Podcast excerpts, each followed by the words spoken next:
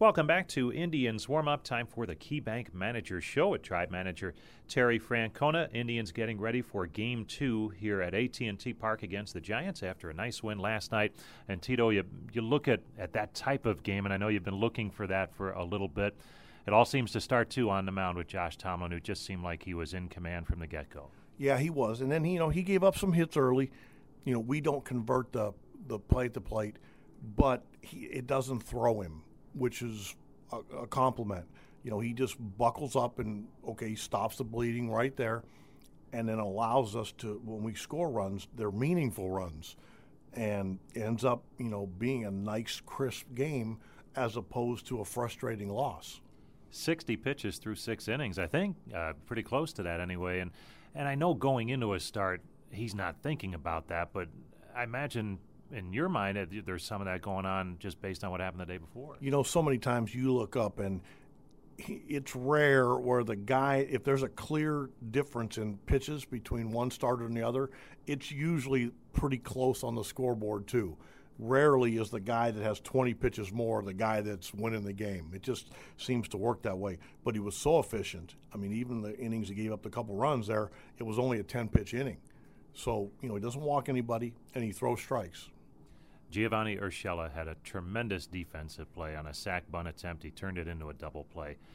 We haven't seen him that much in, in recent years after uh, seeing a lot of time in 2015.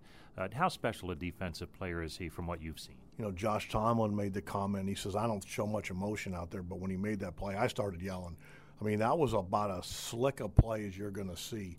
And, you know, normally everybody's yelling 1 1 1 because we preach getting it out but he got his feet under him.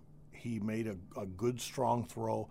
We turned a double play. I mean, that, that gave everybody a lift. I think it's like in basketball where you see a slam dunk and everybody goes crazy and you feel like you get a little momentum. That play gave everybody a shot in the arm. And I know it's a very small sample size, and we haven't seen him much lately, but uh, what have you seen growth wise from him in, in a very limited time? Well, the one thing is, you know, we, we talk to him all the time about trying to swing at strikes because he's really he's ultra aggressive. So in small sample sizes, I don't know if that really plays into it as much. If you're getting a guy 600 at bats, I think you got to make some adjustments. In small samples, especially against maybe facing a lefty, he can do what he did last night. He drove the ball into the gap. You know, he, he he's had some really good at bats. He has bat speed. He's got good hand-eye coordination. Just we got to get him to swing at more strikes because if he does, that's going to turn into more damage. Offensively, always nice to see Francisco Lindor going well. Uh, some shades of, of, last season. And uh, what's impressed you here during the stretch when maybe he hasn't been putting up the numbers that, that we've grown accustomed to? What, what has he done? Well, he always plays. You know, he just he's gotten frustrated. I think at times the way he's swinging the bat but but especially right-handed lately, he's been short and to the ball, and you see the ball jumping off his bat, and it's not that big swing where he's losing his balance. Then they turned him around last night. He made him hit left-handed, and he hit the ball up the middle for a huge, you know, insurance run.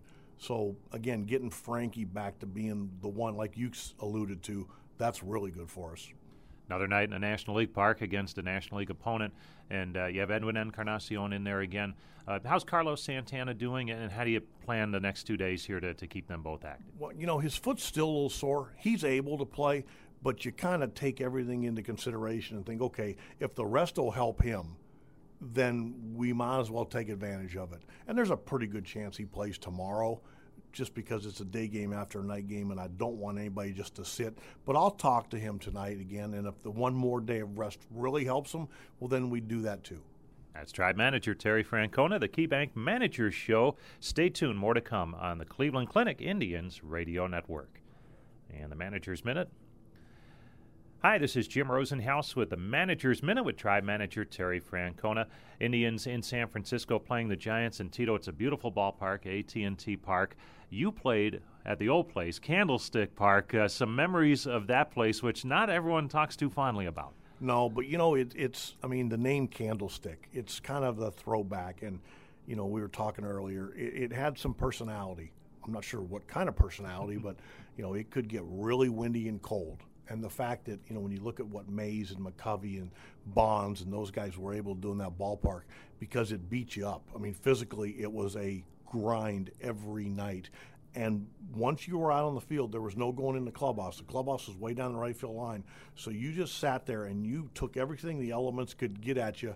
And then they'd say in the eighth inning, "Hey, go get us a pinch hit, big boy. Help us win a game." You know, you couldn't even you couldn't even bend over and touch your toes, and you'd have dust in your eyes. But saying all that, it was it still had some personality. As Tribe Manager Terry Francona, the Manager's Minute on the Cleveland Clinic Indians Radio Network.